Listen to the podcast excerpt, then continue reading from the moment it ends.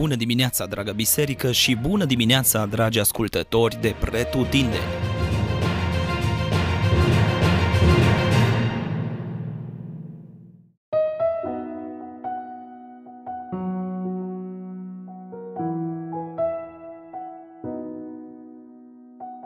Exod, capitolul 32.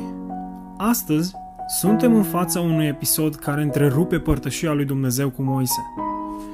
Dacă în ultimele capitole ni s-a prezentat ceea ce s-a întâmplat pe munte, unde Dumnezeu comunica cu Moise și dăduse legi și porunci, acum citim despre ceea ce se întâmpla în tabăra lui Israel în tot acest timp. Moise era deja plecat de ceva vreme pe munte și înțelegem din versetul 1 că poporul nu mai avea răbdare. Răbdare pentru ce? Să se întoarcă Moise înapoi? Simțeau oare nevoia de a se închina înaintea Domnului și nu știau cum să o facă? Oare unde se grăbeau? Erau presați de timp? Aveau vreo programare undeva? Ce a făcut să ajungă în situația în care au ajuns? E greu să răspunzi la asemenea întrebări, pentru că nu cunoaștem cu exactitate motivul principal pe care l-au avut de s-au apucat să își facă un idol. În schimb, putem să observăm un lucru: influența culturii egiptene în viața poporului Israel. Mulți cred că evreii, în perioada în care erau în Egipt, aveau un bagaj cultural propriu, o etică proprie și o identitate proprie. Adevărul este că nu aveau aproape niciuna dintre cele amintite adineori. Dacă aveau ceva, acesta era o cunoaștere despre înaintașii lor, Avram, Isaac și Iacov, cărora li se făcuse aceeași făgăduință că într-o zi Dumnezeu le va da țara Canaanului. Aveau deci profeții, aveau o cunoaștere despre înaintașii lor, dar ei nu aveau o cultură proprie.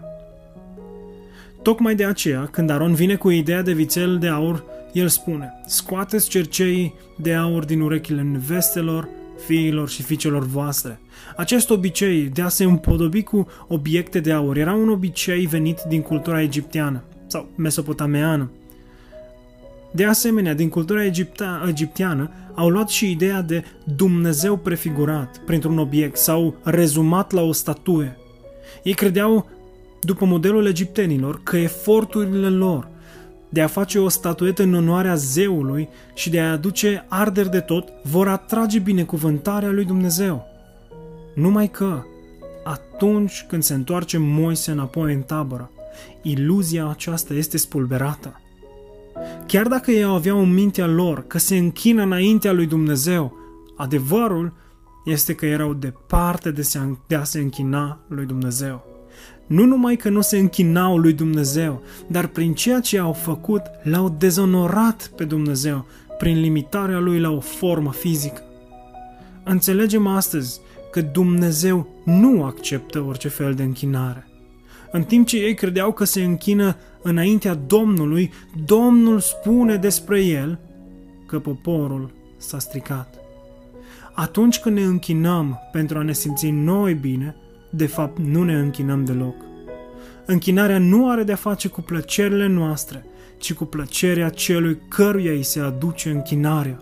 Să ținem minte aceste lucruri și să ne închinăm Domnului după placul lui. Dumnezeu să ne ajute!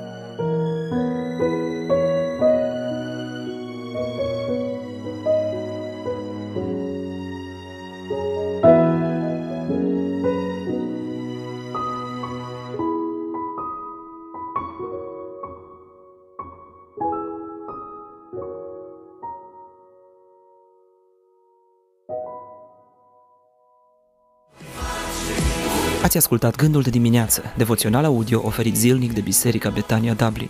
Dacă v-a fost de folos și pentru a accesa mai multe resurse, vă așteptăm să ne vizitați pe platformele online. Dumnezeu să vă binecuvinteze!